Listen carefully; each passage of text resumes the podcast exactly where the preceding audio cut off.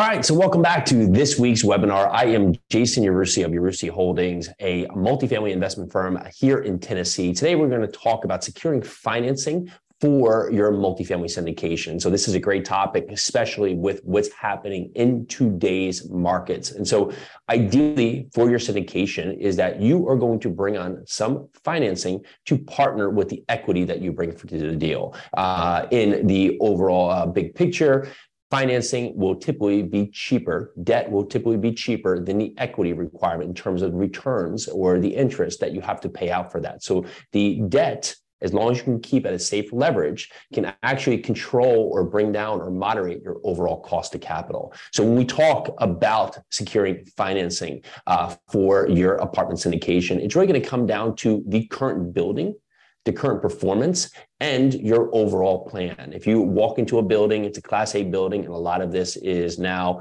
just on better uh, marketing or management, you may take on a loan that is just simply a loan to value loan uh, that's at a fixed rate that may have some built in IO so you can build in there here, uh, but you do not have any large construction budget because a lot of those renovations have already been handled.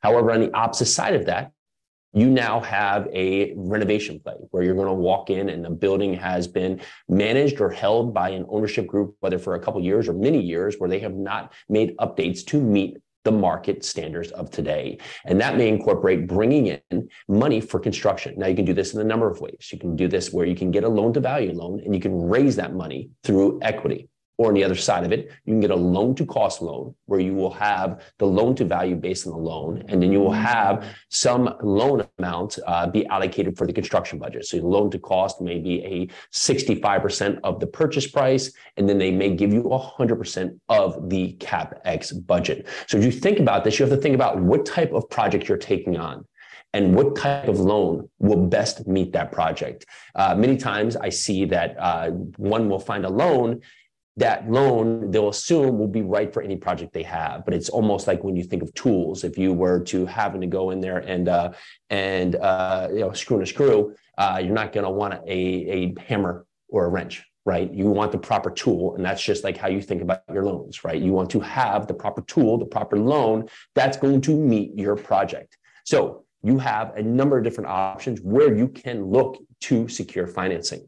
There is of course uh, your banks your local banks, your community banks, uh, your regional banks, and then your big banks.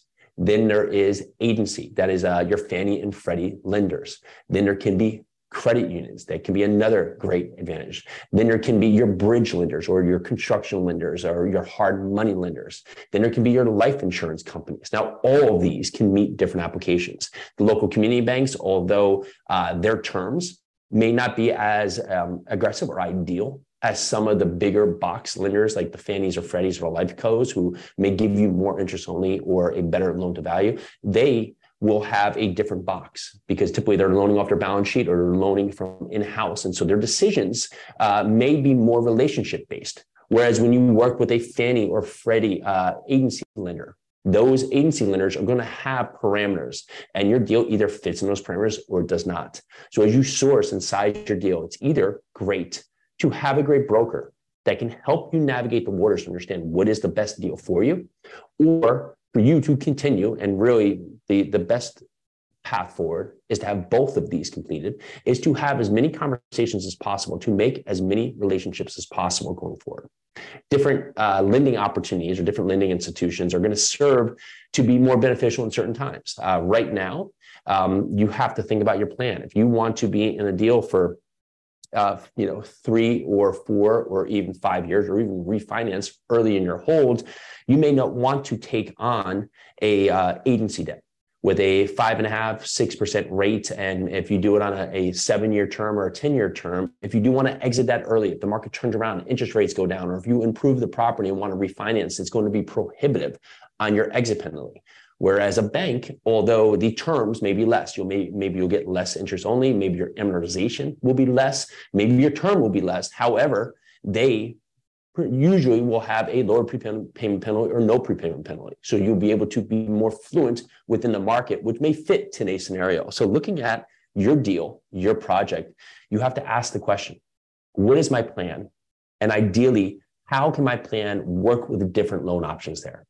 Because that can give you the best path forward, have the best conversation with lenders to make sure that you're all in the right place to make this the most successful project possible.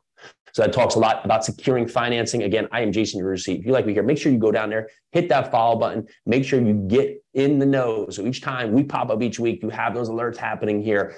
Thank you so much for talking. Thank you so much for joining with us today. Look forward to see you next week. Let's do this.